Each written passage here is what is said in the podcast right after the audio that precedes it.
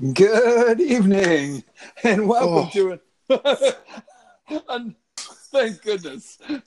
so, for obviously, you guys are not here, but this just took us about 30 minutes of trying to figure this out tonight. We will see what comes out of this. Um, but welcome to another edition of the JMU Sports Blog podcast. I think it's fitting tonight with the way the football team played over the weekend.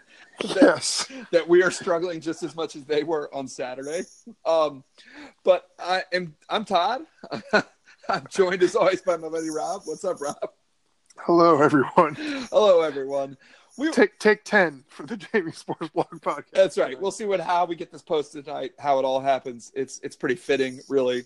Um, with that said, it is not in any way the fault of our wonderful sponsor, Pale Fire Brewing Company in Harrisonburg, Virginia. Uh, this weekend is uh, senior day for JMU football. It's the last home game of the regular season. We hopefully not the last home game of the season. Uh, but if you're in Harrisonburg, go by the tap room downtown and mention the podcast, and you will get a free pint glass. So go visit those guys this weekend, have some great beers, enjoy yourself at least one more time this season. As Rob was going to try to explain, and, and you can do this in a quicker version, um, we, we were not able to record at Pale Fire last weekend, right? Yeah, we realize that. We apologize. Um, people that heard us kind of thanking everybody and talking about what a fun night it was. Uh, didn't even dawn on us that we didn't tell people what happened. Um, we weren't sure what was going to happen, what how it was going to play out, but we were invited to do this little recording thing at Pale Fire. We thought maybe it would be like an on location type thing where we would just set up and record a little pod and chat with people. It turned out it was more of like a live show, quote unquote, Mhm. and it was a ton of fun. We really had a great time, but we had no idea how to set up our little kind of, quite frankly, ghetto recording setup Studio, yes. that has been driving us crazy to the microphones in the room. So we just kind of went with it, had a really good time with everybody who was there, but unfortunately, we are unable to record it. Probably a blessing for us. It- Yes. I'm sure in our memories, it was great. Um, our friends that were there told us it was fun, but they're probably being nice. Uh, but it was it was a really good time, and hopefully we'll do it again sometime, and be a little more well prepared and have a little bit more fun with it. And um, I don't know, we'll, we'll go. Uh, Yeah, we, we'll we explained it it much better on, on the first episode that we recorded tonight, right. only to find out we didn't record. And this has nothing to do with the fact that both of us uh, cracked open a beer before the podcast started exactly. tonight, yeah, yeah, uh, based on the New Hampshire loss this weekend. Um, yes. So I, I don't even know if we'll get to. For those of you playing the bingo game tonight, uh, no idea if there will be another can crack tonight. But yeah, yeah, I, we'll I, I was in recording one that once again did not record. I mentioned that I, I had opened a beer for this one. Normally, I wait until after we're done, and you know we put it put it away. Todd does his editing.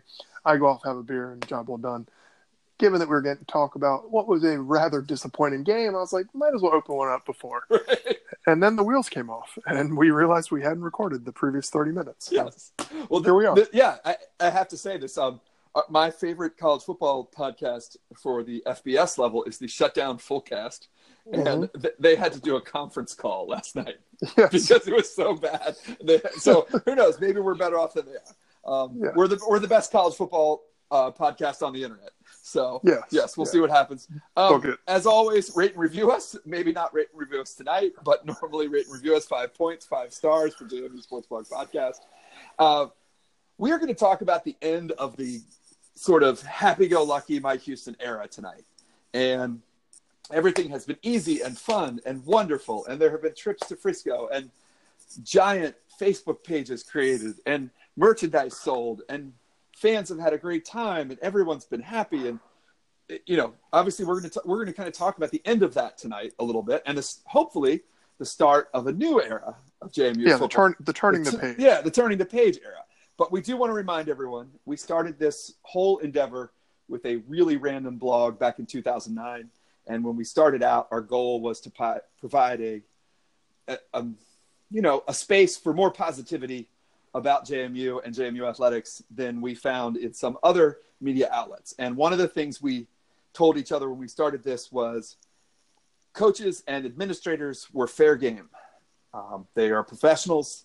They are paid to do their jobs. And if we wanted to be angry about them, we would be. But the one thing we would try our very best not to do was to kill uh, 19 and 20 and 21 year old players and student athletes at JMU eh, you know, as best we could. And we're going to try to stick to that tonight. And Rob made a good point.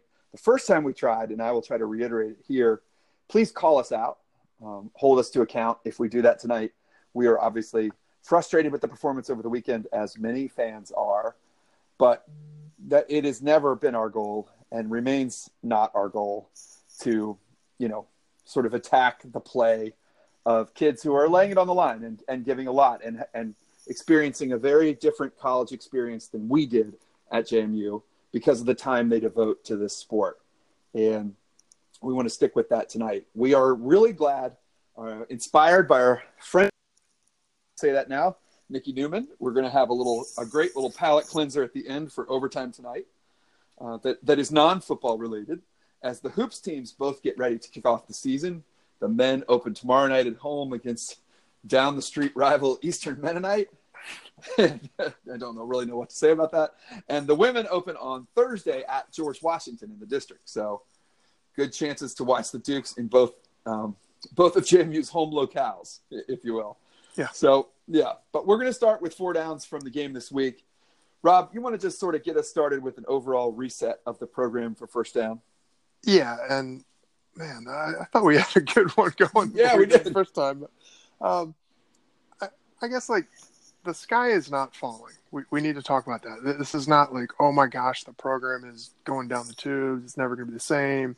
Fire the coaches, but we need to take a hard look at things and accept the fact that to this point, JMU has probably been overrated. Mm-hmm. Uh, I, I don't think JMU was the second best team in the country last week, despite what the ranking said. Mm-hmm. Um, I, I, I, wanted to believe that. Like many of you, I probably tried to convince myself that was the case. Um, and I'm sure I'm going to get accused of kind of revisionist history, and I'm only thinking this way now, and you're just overreacting to the loss.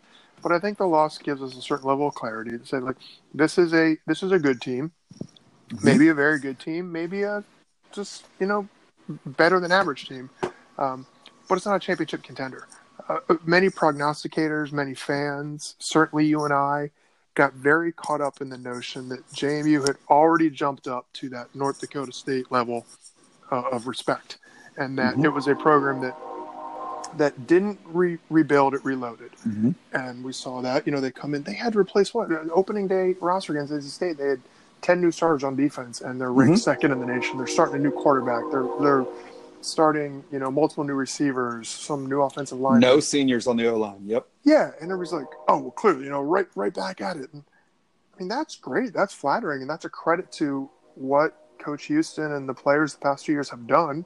Um, it, it, people don't want to admit, but it, it's credit even to Everett Withers and you know the type of players he brought to Harrisonburg and the talent level but it probably wasn't deserved. And that's not a knock. That's not saying that's not taking anything away, or is not intending mm-hmm. to take anything away from these last two teams. Not intending to to take anything away from any of the guys on the roster. Mm-hmm. But this was more of a show me year. This was more of a rebuild. This is more of a rebuild than any of us wanted to admit, or maybe any of us realized. Mm-hmm. Um, I, I don't think the sky is falling. I don't think this team is doomed to not make the playoffs. They could. Uh, I think personally, it's it's pretty likely they will. Uh, a top four seed is probably out the window. They, believe it or not, they can still win the CAA auto bid with some help. right. A lot you know, of help, it, it's yeah. a lot of help, it's, but it, it's still there. So like, there's two more games. Yep. We've got a young team that expectations were probably misset coming in, and now they're ranked about 10 mm-hmm. And objectively speaking, and again, I'm sure people will say we're overreacting to the loss, but I think ten is about right. Yeah. I, I, think now 10 with two games to play against two good teams, mm-hmm.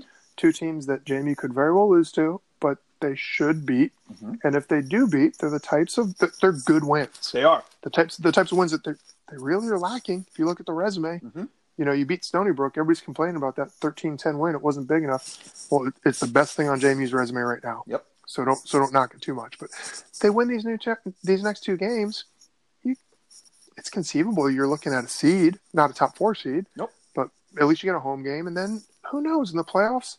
Yeah, it, it's not one of these situations where it's like Frisco or bust. That was that that was that was wrong. We shouldn't have done that. Nope. But I think if we take a look at it and go, wow, look at what they're improving. This was a rebuild year. They're still in position to, to make the playoffs and maybe even mm-hmm. get a seed. And then once you get there, who knows? 2004, JMU won on the road every round in the playoffs and won. You know, they were they were not the, the top favorite. You can do it other ways. Mhm. Put put a gun to my head or give me the truth Hmm. serum.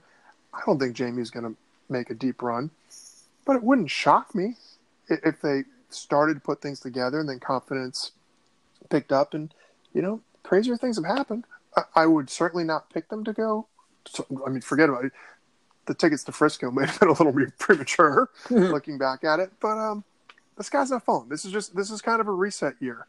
Ultimately, I think this is probably better, and I know people are going to think I'm being an idiot here. I think it's better to struggle now and take a hard look in the mirror and go, you know what?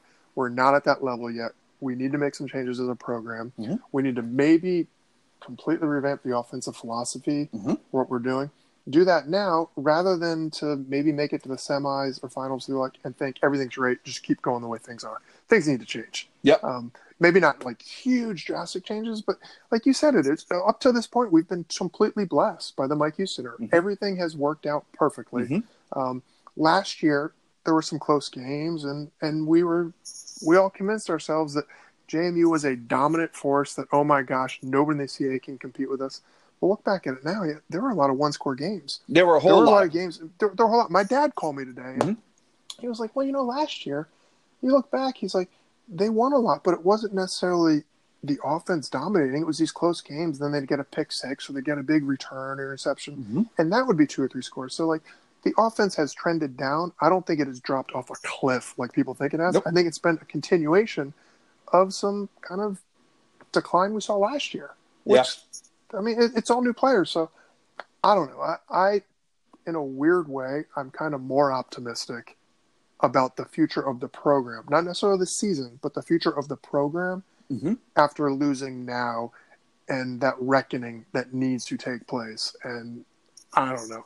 Newsflash: Mike Houston ain't Nick Saban, but he's still a hell of a coach, and Yeah. I, I'm really happy he's our coach. And I think it's really, really good that this is happening now. We're having these struggles, and we're about to see uh, what type of coach he really is. We, we've Mhm. seen him do great things with all the talent and experience in the world. I think he can do just as much, um, building it not from the ground up, but but in a rebuild. And now that we're looking at it from that lens, I think the next two or three years get really exciting. I do too, and I, I, I think you're right. Uh, people, I mean, first of all, you you referenced the 04 run where JMU won every game on the road. It's been a long time since, uh, at least the last few years, since we've thought of JMU as an underdog. I think for the real Dukes fans out there, um, if if we flip this to an optimistic lens, and, and maybe and Rob and I are take, assuming our old positions, although Rob's being fairly optimistic as well. Um, it's kind of fun to think about JMU as an underdog right now, a, a team that hopefully will find their hunger again. Uh, You know, I, I know for me this weekend, I tried everything in the book. I switched to the old visor at halftime, uh, like switched shirts, right? Uh, Bennett wrote us that he had had a sip of pumpkin beer and he thought he was the cause of the loss. I, I think we got quite a few, quite a few shout outs from people on Twitter saying, you know, whatever awful whatever awful superstitious thing they had done that was wrong that day. Uh, these things happen. And, and Rob, you're right that last year against Weber State was a bit of a miracle game. Uh, last year against Richmond, who turned out not to be a playoff team, was Yeah, game that was J- a one score game. one score And- game that JMU won in the end. Uh, there have been a lot of those games over the last couple of years. There have been games against New Hampshire in particular, Stony Brook in particular, the last couple of years where the scoreboard has looked a lot better for JMU than what the truth uh, on the field was. Uh, this weekend was one of those games where the scoreboard probably looked a little better for JMU than what the truth on the field was. But Uh, yeah, yeah. you're It, right. it, this was almost akin to like uh, the mar the ultimate margin made it seem closer in the way that the last time JMU and New Hampshire played up in New Hampshire, you know, JMU got out to that huge lead and then kind of won hanging on for dear life as they sat back too much. Mhm. Um, I think I referred to it kind of as garbage time today, and I think people Yeah. took objection to that. But it's it's not garbage time, but there's a difference when you're sitting on a lead defensively. And Todd, you know this as somebody who, who played Yeah. football. Like, it's not the same thing. Nope. You can get wowed by numbers and go, "Oh, look, we came back and you know we were we were one score away and we outplayed them in the fourth quarter." It's totally different when you're sitting on a lead. And New Hampshire Mm-hmm. was never worried they were going to lose that game. Nope. And and this is um, kind of takes me to second down as we try to move along a little bit. It is you wrote this in the post game wrap up for us, this was way bigger. We're going to get to QB one situation for sure tonight, but this was way bigger than the quarterback, and this was actually way bigger than the offense. This yeah. was for me. My second down was this was the first total dog shit game of the Mike Houston era, all up and down the roster. It's really hard for me to look back at this game. You know, North Dakota State in the championship last year, JMU was well coached. They played, they put themselves in position to win that game, and mistakes were made. There were dropped passes, there were penalties, there were refereeing decisions, all kinds of things. there was a fumble but, that wasn't a fumble. Right. Uh-huh. There were things, but but but JMU was right there. Even the Elon game this year, JMU made plenty of mistakes, but a couple of plays here and there. Like as you've said before, I think both of those games we can look back at four or five plays and say, if these had gone a little differently, that's a different outcome. This weekend, you can, do, and that's most competitive games. You can look at that. Sure. And this weekend was the first game in the Houston era where I think we look back. I mean, even the NC State game this year, I think we look back and say that this was yeah. uh, other than North Carolina uh, in the first year, which doesn't really count. This was the first game in the Houston era that you look up and down the roster and say this team sucked.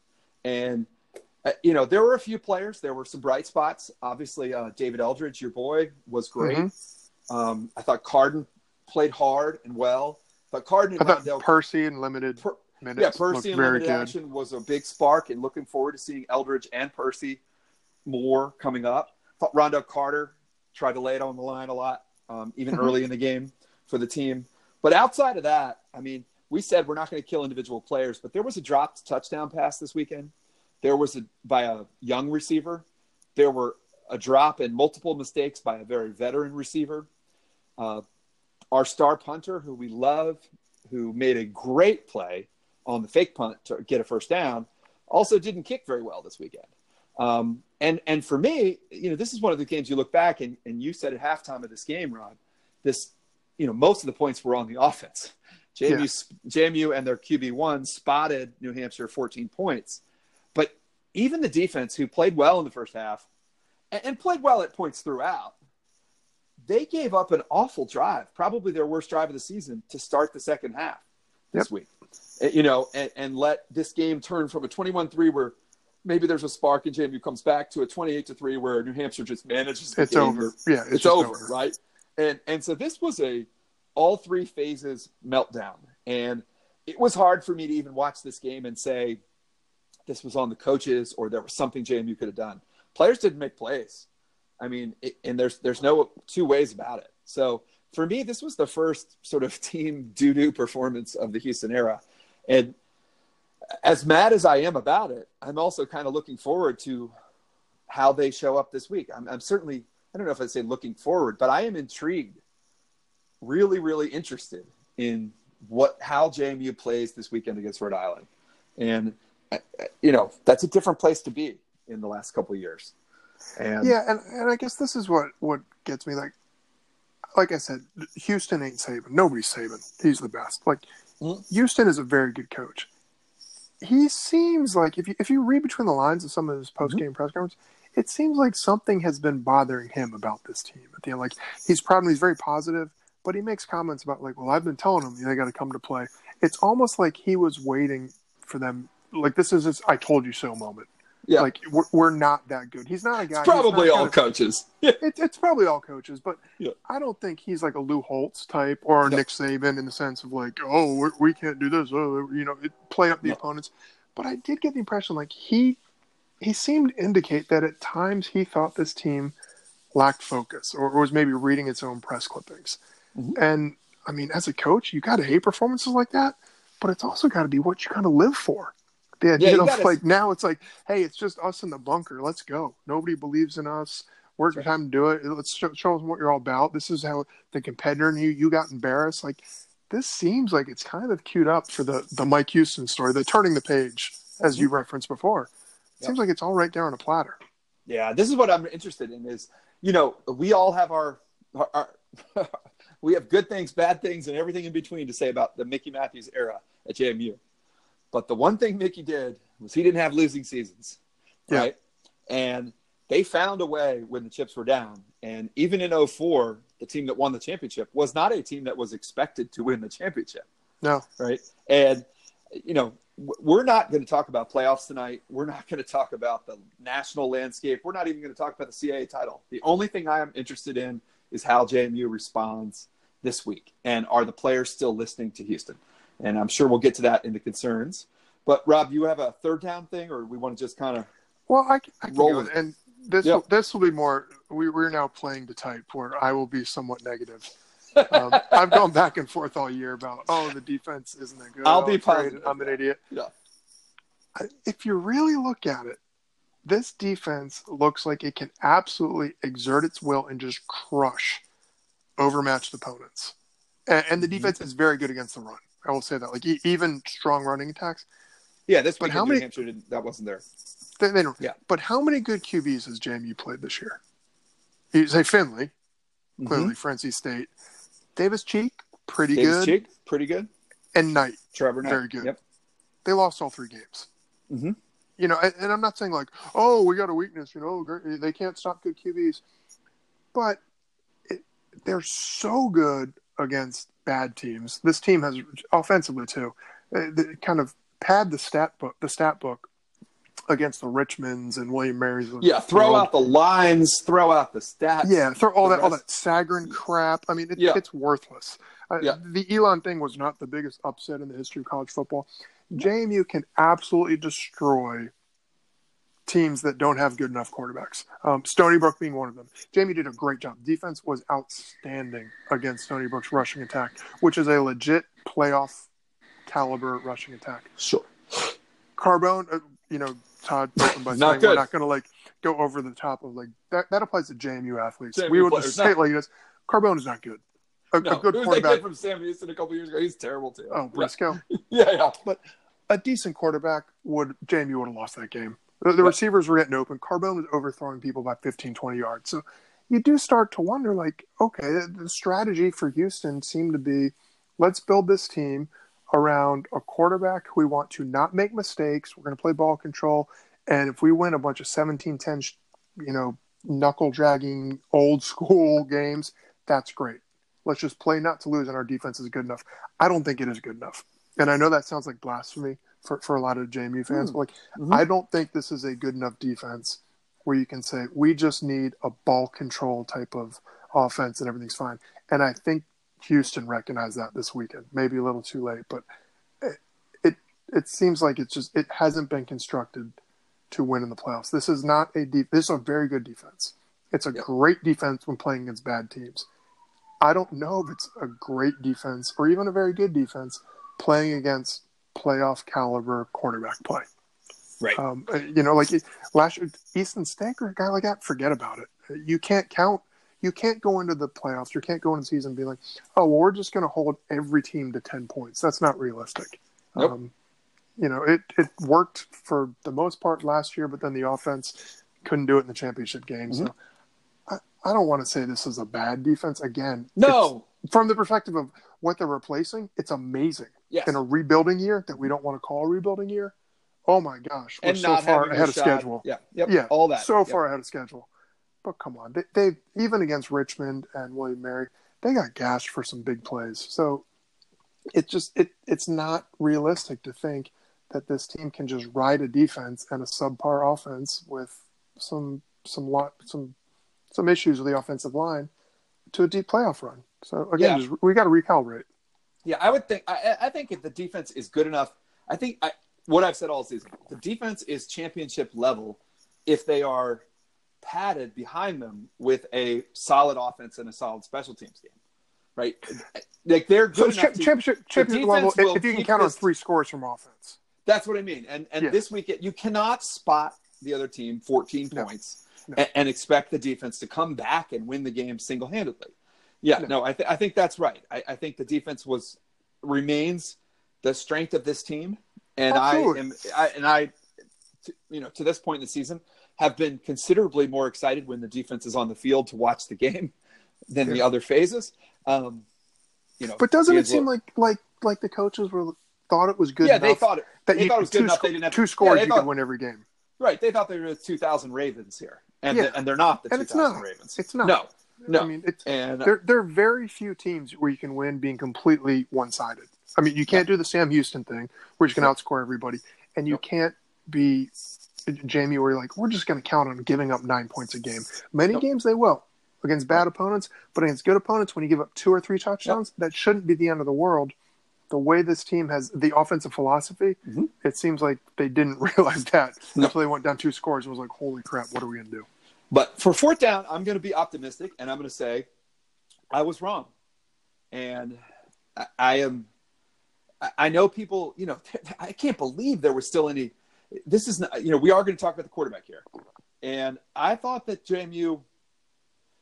Look, they turned the ball over six times this week. They lost by 11. You're not going to win. You're going to lose by 11 every time that you turn the ball over six times. And this is not about Ben or Cole individually, but I will say this: um, Cole Johnson threw a pick. You know, he he threw, he made mistakes as well. His completion percentage was not as high as DiNucci's has been. His quarterback rating was not as high as DiNucci's has been season long. It was actually lower than It was DiNucci's in all but one game. Right.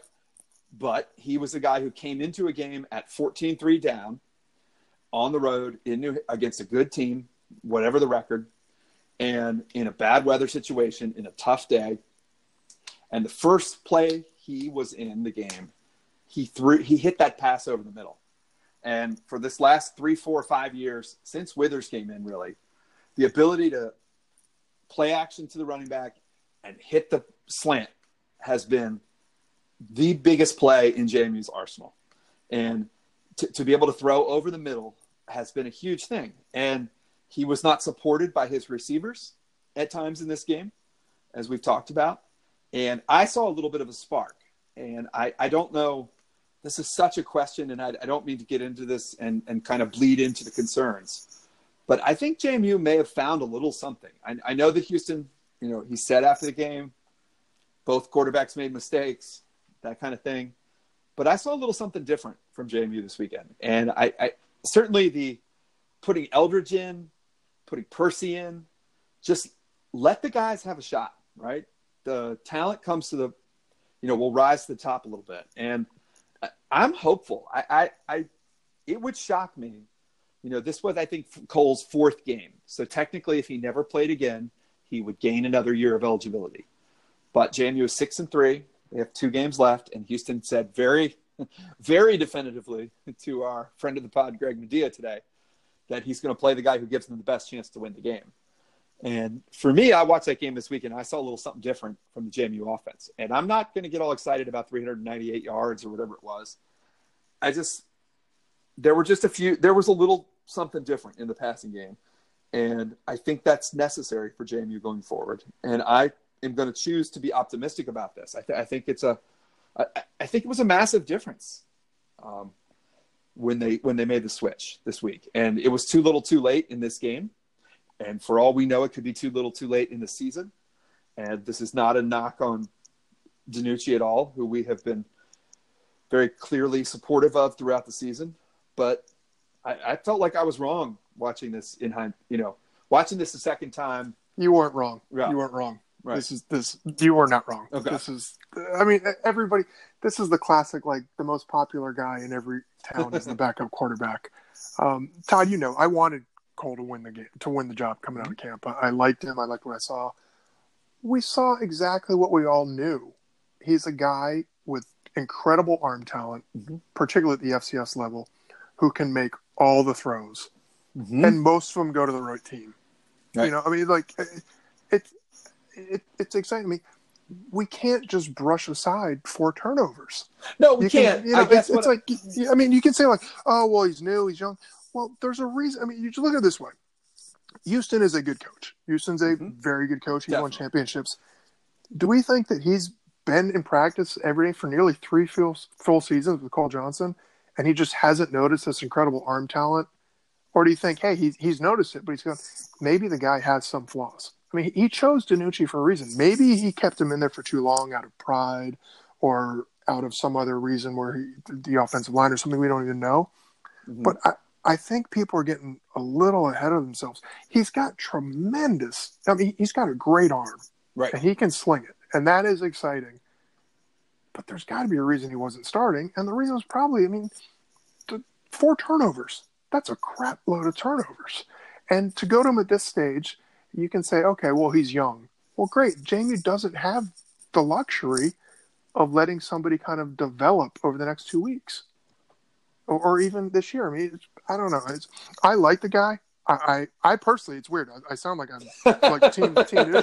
no. I would go. I would go with Cole. Right. I would go with Cole because we've seen that JMU has struggled. They haven't gotten the running game going. Um, the offensive line is collapsing for whatever reason.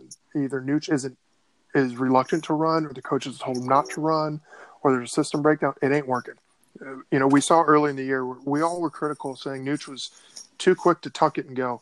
In hindsight, maybe we maybe that was the best thing we had going for us. Mm-hmm. It, Cole did that this week. He made a great run where he just tucked it. You know, he just yep. it probably was early. Maybe that's the best thing to do behind this offensive line. But, or maybe you just need to do like what I said last week. We need to be more tolerant of mistakes and turnovers. Yes. And, and yes. you know, for a guy who can get off. I I meant that in the way of like, okay, we'll take one or two. Three or four turnovers though, man, that's a lot. And I like the guy. I, I would go with it now because I don't disagree. You, almost you're almost like playing more for next year at this point. Yes. You got to know well, what you want to do. We, we we don't need another controversy next season. You need to know, okay, look, do we need to revamp the offense around this guy with unquestionably the better arm and the quicker mm-hmm. release, but who probably is not going to be as durable if we're mm-hmm. basing this on body type and doesn't have the escapability. He still can move. People act like he's Peyton Manning back there. You know, he's not. He, he can escape and move. But to me, that would make a, a, that would require a change in the offseason. That's a totally different type of offense. I'm all in favor of it, but that's my main reason for going for him. I don't think he's heads and shoulders better than Cole. I think he's different. I think he's different than Nooch. And at this stage, what do you have to lose? That's that's exactly the point. Is that for me, we have seen what this team is with DiNucci, which is a competent team who relies on its defense and hopes it can score somehow 17 points on offense and maybe get another score somewhere else. Yeah. And that's not enough to win the championship. And right now, I'd prefer to see them lose, you know, 42 41 with a couple of turnovers than to prefer, you know, than to continue watching them lose the way they did this weekend or the way they did to Elon with DiNucci at the helm. I also think it's important. I think you said they're six and three at this point. They're going forward, and I think they've got to. They might as well find out what they have here.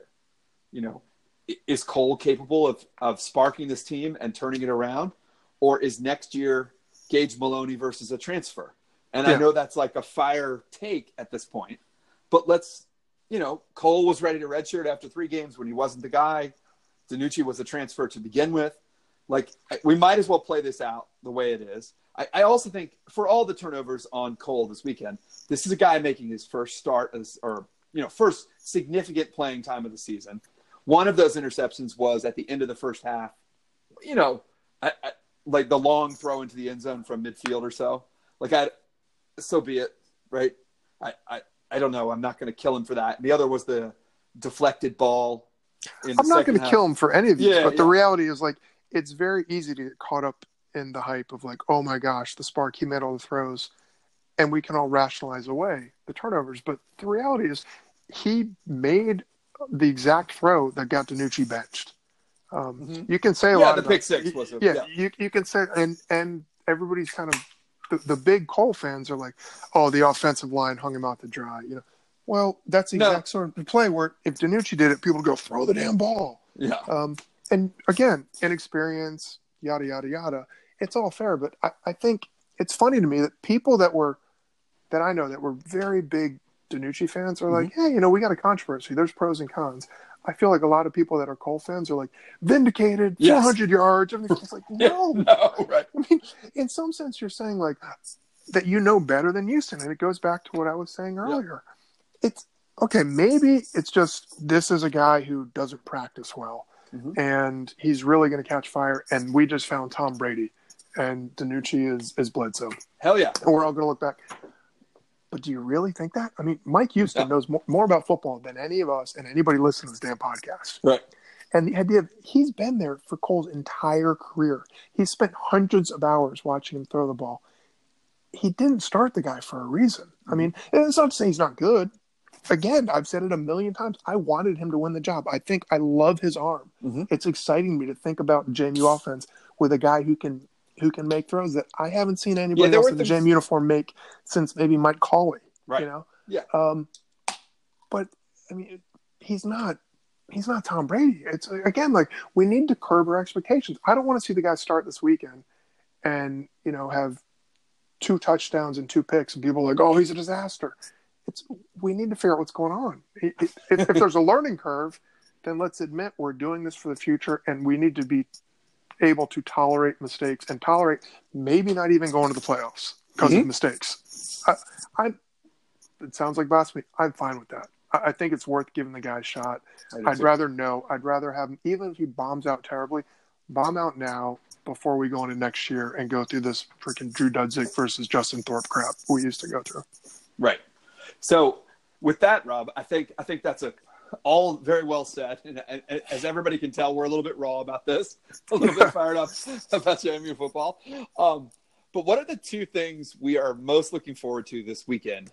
And, and and we'll put, you know, for the most part, put the quarterback situation aside. Um, what are the two things we're either concerned about or most looking forward to against Rhode Island this week? All right, can I go first? Yeah. Percy. Uh, Yeah. I, I'm really excited. I think he's great. I was shocked. I, I look back at the stats. JMU has not had a back rush for 100 yards this Mhm. year.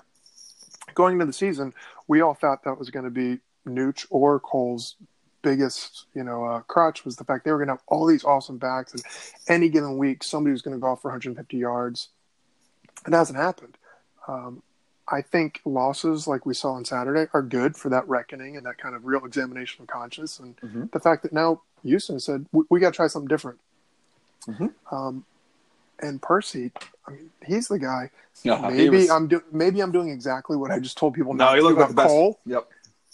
I, he's impressed me. Every going back to what was it Norfolk State game last year where he Yep. went for 100 yards. I mean, Mm-hmm. every time he sees the field, he impresses me. Mm-hmm. I just think he runs with such aggression. He's got speed. He's got kind of escapability. He can he can make guys miss. He hits the holes. I, I I'm very excited to see what he can. He can also catch the ball. He had a couple of receptions uh, on Saturday, so Oh yeah. one of the few bright spots. Very limited, but I'm just excited that it's kind of. It sounds like it's back to the drawing board, and yeah, we don't know who's going to start at QB, but it's. Is it crazy to think that there's competition at nearly every position on offense? No, that's one of the most exciting things. I thought David Eldridge was fantastic. Yeah. In the second half of this game this week, um, and I think that was kind of an interesting thing to see a sec, you know, to see Cole in there, and he's not looking at, he's making the read right and throwing to Mhm. whoever is is the right read. He's not thinking about who he's feeding or who the top guy is. He's just throwing to the guy. Yeah. And and and that allowed David Eldridge to really be a part of the game plan in the second half. And I think it's exciting to think about with the depth of talent that JMU has in a lot of places, but particularly at the skill positions, to think about a wounded, hungry team where everything is wide open again, right? Where we've we're taking a step back and we're going back to thirty thousand feet and saying, "All right, what's the best thing to do here?" And to think about guys like Percy and Eldridge and Cole, that's exciting for sure. And, and then To to think about kind of more established guys like like Riley. And I don't want to try to get Yeah. anybody's head, but you read his post game comments. Sometimes after games that most people think decent, he's like, "No, I played a terrible game." You know, he, Right. he seems to be a guy who really is not hard on himself, but really objective and always looking to get better. Mhm. Well, he had some plays he probably wants to take back, and he had a couple know- plays he'd like. Yeah. Yep. and he knows the expectations, and he knows what it takes to get it done in big games and, at the most critical moments. I, he doesn't seem like a guy who's going to back down from a challenge. He seems Not like a guy who's probably going to have a heck of a week of practice, and that will help the defensive backs, and everything kind of kind of cycles from there. So, like I said, I don't know. It it stinks. This might not be a championship team, but now we get to see what they're really made of, and I prefer to think of this as turning the page rather than, oh my gosh, they're going to bottom out. I agree, and because because my other part of this is just the mindset of this team. Mhm. Um, as we've talked about, this is the first time in the Houston era that they have they've really they stunk up the joint, and Yeah. it's interesting to see. You know, for me, I'm very interested this weekend. I, for the first time, I am questioning: Is this team responding to the coaching staff? Are they, you know, where are they going to come out? Uh, I think we're gonna. It looks like uh, Jahi Jackson may be back on the O line this week. That is not a silver bullet but it will be interesting to see if that is helpful in any way. I think they've been playing at least one player who probably wasn't expected to play a whole lot this season on the O line. Um, Houston was very disappointed in the, you know, we don't know the first thing about what's gone on this season, but he expressed a lot of disappointment in Jahi being out the last five weeks. Um, certainly a player who's capable of, pro- of providing some some road grading up front. Mm-hmm. And it, you know that's another thing. Just coming back, I mean, it's it's Houston. Think about the O line. Think about Cole. Houston just kept barking over and over today and after the game, but today with Madia a little bit about we got to get back to how this team was built. And I, you know, my impression of that has always been, or at least the the purest encapsulation of that has been when this team had a bunch of suspensions going up to North Dakota State two years ago, and Houston somehow found a way to get this team to just go nose to nose and punch people in the face. and I, I, really, really am hopeful that we see that this weekend against a Rhode Island team that is is very talented at the skill positions, uh, extremely good quarterback, extremely good receiving core. That is something that JMU, you know, receiving wise, I mean, I, th- I think we feel good. Rhode Island has a fantastic receiver, but we know what's going to happen with that. We're going to put Jimmy on him one on one and see what challenge them in a way that they probably haven't seen all year. And as you said, JMU has not fared well against the good quarterbacks they've played this year, but is certainly capable defensively. But one thing Rhode Island has shown a vulnerability to this year is other teams that can score. And the question this week is can JMU score? And, you know, Rhode Island is one of these classic Sam Houston type, just they're going to try to outscore you because they're not capable defensively, athletically, of shutting people down. And and for me, that that screams out for a return from Jahi and Cole throwing the ball and getting a lot of guys involved and maybe letting Percy and other guys, you know, really have their chance to shine. So it's it's all set up on senior day. Yeah, you know, senior day. It's, it's all set up for yeah, yeah, bounce back. But yeah. I don't know. It, it's it's weird because nobody wanted this, but at the same time, it's kind of nice to actually pay attention to this game. Where yeah, for all the six, people that yeah, six weeks ago it would have. I mean, talking to like friends, we've got friends who are casual fans yeah. and they're like, oh, you know, I try to watch games, but they're so boring. Jamie's always blowing people out. Or that article in the Breeze where they were quoting yeah, yeah. being like, it's just not it's not worth sticking around in the fourth quarter. The game's in hand. Well, it, this this is essentially playoff football. Yep, it is, and it's hugely playoff football. I mean, this is it for Rhode Island. Yeah, um, they're in even a tougher spot than JMU. I, I uh, arguably, I think JMU plays a very tough Towson team on the road the last game of the season. You don't want to leave it to that, but JMU's in a position where if they win two, as you said, they may sneak into a seed. They certainly would probably set up for a home game in a, a you know a favorable matchup on Thanksgiving weekend if need be. Well, I would think they're. You don't want to get ahead of ourselves. No, I would think they're almost certainly a seed if they win two. I think so too. People of them will lose because it's too. even in the CAA race. You've got Maine and Elon still need to play. Yep. That that could decide the title right there, and Elon could get screwed because of the hurricane, and you feel bad talking about nope. like uh, the the downside of a hurricane being a conference auto bid. But and look, Delaware almost you know, lost to Albany this weekend. Like you know, who knows what's going to happen? I think if JMU wins yeah. their next two games, things will take care of themselves. It may put them on the Fargo road, but as we have seen in the past, that's fine with us. Um, you as, know what? I, I'd rather play them at Fargo when we can play with nothing to lose, and hey, you know, JMU yep. is the eight seed or unseeded, then to have skated along and maybe win a couple of these games and go to Frisco with still having these flaws and, and be exposed then. You know, exactly. I, would actually give them a better chance if, if God willing, they get to play at Fargo in the quarters and they're just there like, hey, we, we're the only team that's done this in the past. Nobody expects anything of us. We're an eight seed. I like their chances better than than yeah. down the road. And I'll say this for someone who lives in North Carolina, and DC and Atlanta are equal distant from where I live. Mm-hmm. I have no problem going to play Franconia in the playoffs. Yeah. So we'll see yeah. what happens with Kennesaw. But but I gotta say the whole the entire notion of Delaware potentially winning the conference makes me sick to my stomach. Uh, oh, especially just, when they I mean what they did I mean they had to pull that out of their something with Albany this weekend. Yeah. Oh, I just I, I was so excited when they lost Rhode Island. Turns out Rhode Island's pretty good, but I was like, yes, the Rocco era. You know, I would, we would. Ha-. I would have a blast going to Delaware in the playoffs and beating them though. Yeah. it, it's funny that we all were thinking like, oh man, that could be a matchup. You know, JMU's going to need to beat Delaware and Bridgeforth. Yeah, could be going to the tub. Yep, could be going to the piss wall. So Yep. we'll see what happens. So with that, we're going to move on to overtime. I think we have ranted enough tonight, vented enough. We are really looking forward to JMU um, senior day this weekend, seeing how they do, bouncing back hopefully against Rhode Island this week. I, I, Rob, it is fair to say, at the beginning of the season, if you had told us they would be six and three at this point, we would not have been horrendously shocked. Um, the way that it happened, I think, in the end, surprised us. But I think if we had looked at the beginning of the season, we would have said, okay, they're six and three, and they get Rhode Island and Towson to finish. Good deal, right?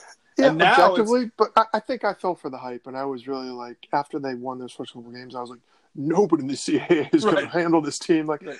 I, I always talk in generalities about like those fans and their expectations. What I really mean is me. I just, I just need to man up and admit. Yeah, it's just us. when I yeah. say, "Oh, so many of these fans just got so crazy and they bought in the hype," I, I don't know if they did or they didn't. That's just Right. my Right. wimpy way of being like, "I'm an idiot. I completely fell for it. I thought we were going to Frisco. I bought my ticket in August. Blah blah blah blah blah." So, yeah, I, I would have six and three. I would have been disappointed.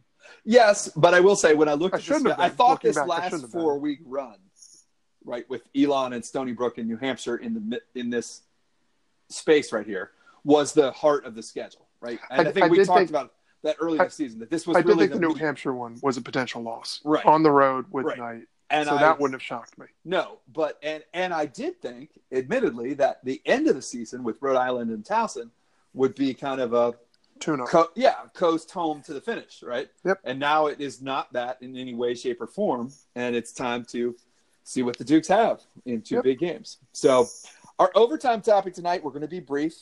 We thought about. We're never brief. We're never brief. Um, it is inspired by a good friend of the pod now, Nikki Newman, who reminded us that we needed to talk about hoops. So we need to get off football, quit worrying about all this stuff, and enjoy some hoop stuff. Which Um, starts tomorrow. I think the women somewhere started tonight, but yes, men's hoops starts tomorrow.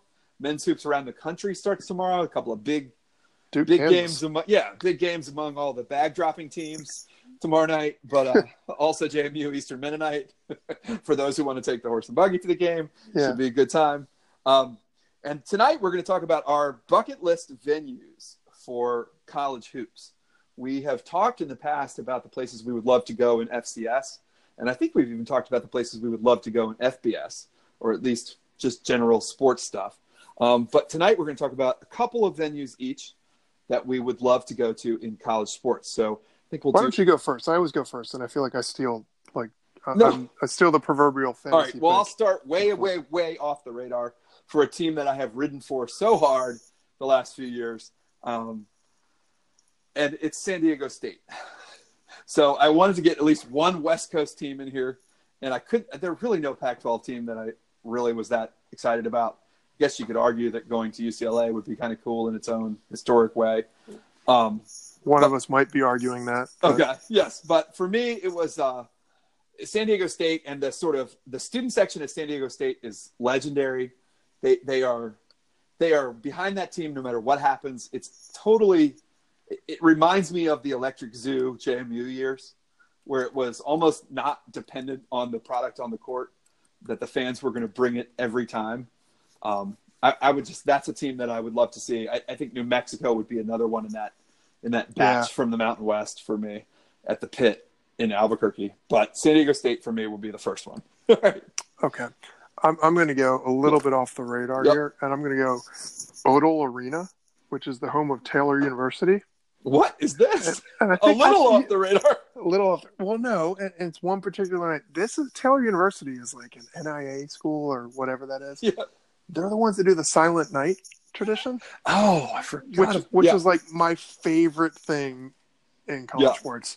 Um, for those of you that don't know, they do one. I think it's like what the Friday night after exams Mhm. every year. They do Silent Night, and they pack this little gym. It's they're you know they're a tiny little um, non-denominational Christian university in I don't know in America someplace. Like, Indi- let's say Indiana. Let's, Let's say go with that. yeah, yeah. go Indiana.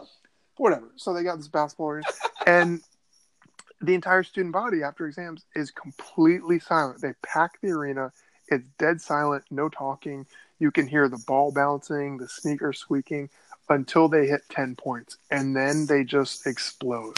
And it just looks like so much fun. It just looks like everything that college basketball is supposed to be, where it's geared around the, the guys on the floor and the students, and they're just having fun. And Mhm. I don't know. I'm just, I, I see it. They show it on SportsCenter every year. And I just think for me, it's like kind of a bucket list sports experience. That's awesome. Um, so uh, let's say let's assume that I'm saying this one particular night because whatever random Tuesday when they play whatever school from whatever other thing, they're probably not that exciting. But the Silent Night tradition looks just awesome. you were right. It is Upland, Indiana. Okay, there you go. there you go. All right, that's awesome. Um, my second one. This is kind of an odd one. It's not particularly uh, famous or anything, but I'd love to go to a game at Vanderbilt. It's Uh, because the yeah, floors. that I almost weird, that one. weird, Yeah. weird gym. So it, it's like one of those old school. What you if you're in high school, you think of this as a giant gym where they have Mhm. the kind of stands that go up from the behind the baskets and then on the sides separately, where there's it doesn't wrap around per Yeah. se, and the benches are on the end of the court in a very weird style. It's Lower all- than the court. yeah, lower than the court, and uh, it, it's such a weird thing. In the second half, the visiting team is at like an enormous disadvantage. Um, that's a gym I'd love to to visit as well, and obviously Nashville's a fun place to go. So Yeah. yeah, They've got an awesome baseball facility. I've heard that. Yeah, David Price, right? Yeah, Yeah, yeah, it's it's really cool. Yeah. Um, I was actually going to choose that. that. That was one. That's a program I've always kind of enjoyed Yeah. watching. Um, and it's just it's a neat it's a neat setup. Mhm. Cool. I guess uh, this is this is kind of obvious. you can do it. Yeah. I, I'd like to go to Cameron Indoor. I knew you would choose this, and I, You- you I was I never going to choose it, and I was so glad that you would mention it. Yeah. I mean, I grew up rooting for Duke. I I played ball in the neighborhood with a bunch of kids, and all we did, you know, we played ball every single day. And we went to Red Jenkins camp, which I think you did too. Yep. Yep. at George Mason and read Coach Tommy Amaker back in the 80s. And so we got to meet Tommy and he went to Duke. And so we all became Duke fans before we realized what it meant to be a Duke fan. Um, and that, I mean, it's still, it, it's different now with, I mean, goodness gracious. If you're a basketball fan, you got to be excited to see Zion Williamson and these new recruits. But this is not your father's Duke team. right. That all being said, I mean Cameron Indoor, that that's got to be really darn fun to go see a game. It's kind of the, the reason why I think bigger isn't always better. Mhm. You don't need to build these massive. The Carrier Dome would be great. There's a lot to be said for that. But kind of the small, intimate settings where the crowd, nerdy as it might be, is Mhm. packed right there. It just seems like it'd be an absolute blast. And I- I've wanted to do it for years. I don't know why I haven't done it at this point. this is my hardest thing, Rob, because I, Yeah. I was not going to choose Duke no matter what. Yeah. But my neighbor down here in North Carolina is a huge Duke supporter and has season tickets and goes all the time. Or I, I don't know, he goes and he's invited me a couple times. Um, not for Oh, you gotta go, man. I know, and, I, and and it just hasn't worked out. And- I also am, am, am conflicted morally about this. But uh, but yeah, you're right. I think that's a great a great choice. And What I ever tell you when I was down at, UNC when I interviewed for to get into grad school there, Oh. and I I interviewed with some alum who was like undergrad and MBA from Mhm. UNC, and he was like uh, the Mr. worst kind. Yeah. Oh, Mister like freaking Mister Tar. why why is the sky blue? Yeah, Because God's a Tar Heel. Yeah, exactly. All that crap. And he was just like looked at my resume. He's like, "Oh, you're from big city. Big cities are the worst. I hate big cities." blah, blah, blah." And I was like, kind of an interesting choice to be interviewing prospective MBA students. Like most of them be, and he was just being a complete prick, and I couldn't figure out. Like, at first I was really shook. Like, man, I'm messing up this interview. And then, like 20 minutes into it, I was like, no, this guy's just kind of an ass. Mm-hmm. And so he's like, okay, I got one more question to ask you. And he's like, if you could have lunch with any person on earth, who would it be? And I was like, Mike Krzyzewski. and he looked at me like, and I was like, I'll see you later. And I just walked. I was like, I was just like, Yeah. I don't know. So I, I've That's always funny. been kind of. I, I admit that. No, I that's a great why one. People why people hate Duke, but I mean that's like going to Lambeau Field. No, that's a great one. And and yeah. Oh, I mean, and mine is my number one is similar to that. Uh, a couple honorable mentions. I you know, would love to go to the Palestra for a Big Five game. Would Mhm. would love to have seen the Big East tournament in its old form at the Garden. I don't know about the new form. And I think the one game I would most like to go to in college basketball, although not the arena I would most likely like to go to overall, is I would love to see UConn at Tennessee at Thompson-Boling in Knoxville, women's Women's women's yeah. game would be uh, just a- as good as it gets um, in college basketball. But my number one is Kansas. Um, I'd love to go to Fall Oh, Gown. wow. yeah, Yeah. And, and this pains me to say because I've got a KU guy that I work for, work with, and for, and a KU guy that I am friends with from law school who are just enormous pains in the ass about everything Kansas.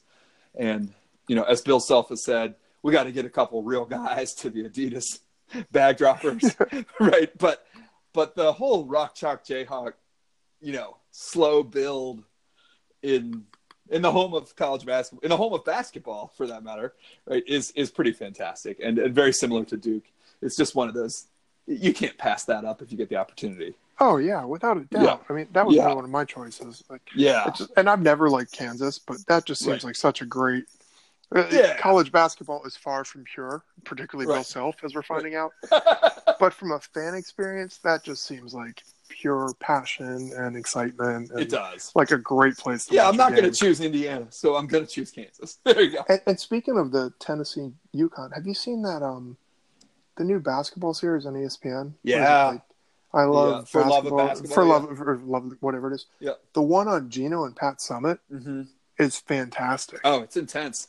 Yeah, I mean it's it's up there with like the very good thirty for thirties. Yeah, absolutely. yep. Really awesome.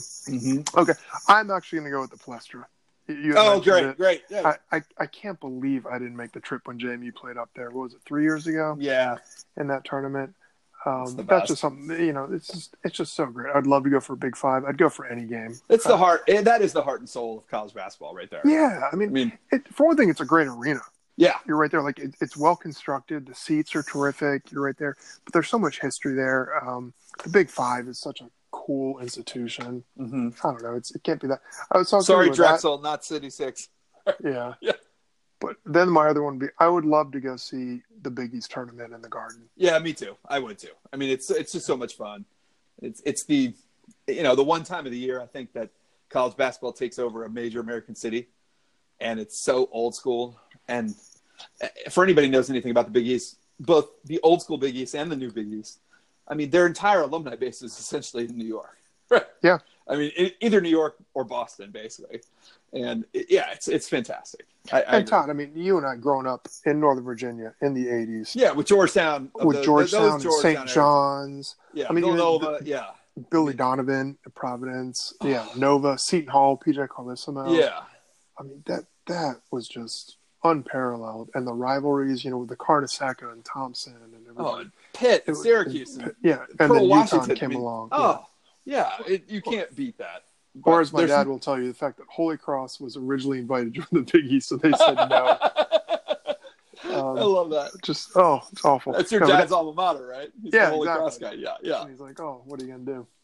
yeah. Oh, well, that's fantastic. Um, so hopefully that that made everybody laugh a little bit or enjoy, you know, get excited for college basketball. We, as always, thanks to Pale Fire. Go by the tap room, get your free pint glass. Um, I'll be wearing my new awkward, weird JMU gold janky ass Nats hat the rest of the season since I've tried everything else. Might as I, well. I might dig out. I've got a pair of brown Pumas that I wore to um, the 04 Delaware game with the punt return, Yeah. and then I wore to the watch parties for every single playoff game in the championship. I think it's time. I, Yeah. might need to break them out. Yep, I think it's time. So I, I don't have anything else this week, Rob. Do you? No, just hopefully. I can um, get this posted now that I'm the one recording it Yeah. um, for take two. So we shall see. But big game this weekend. Uh, The sky's not falling, but. We'll see where this goes. This is what we want, though. Good, good, fun football games that matter late in the season. Yep. Big game. Rob, I will talk to you next week. Hopefully the Dukes will be seven and three. Hopefully. Go Dukes.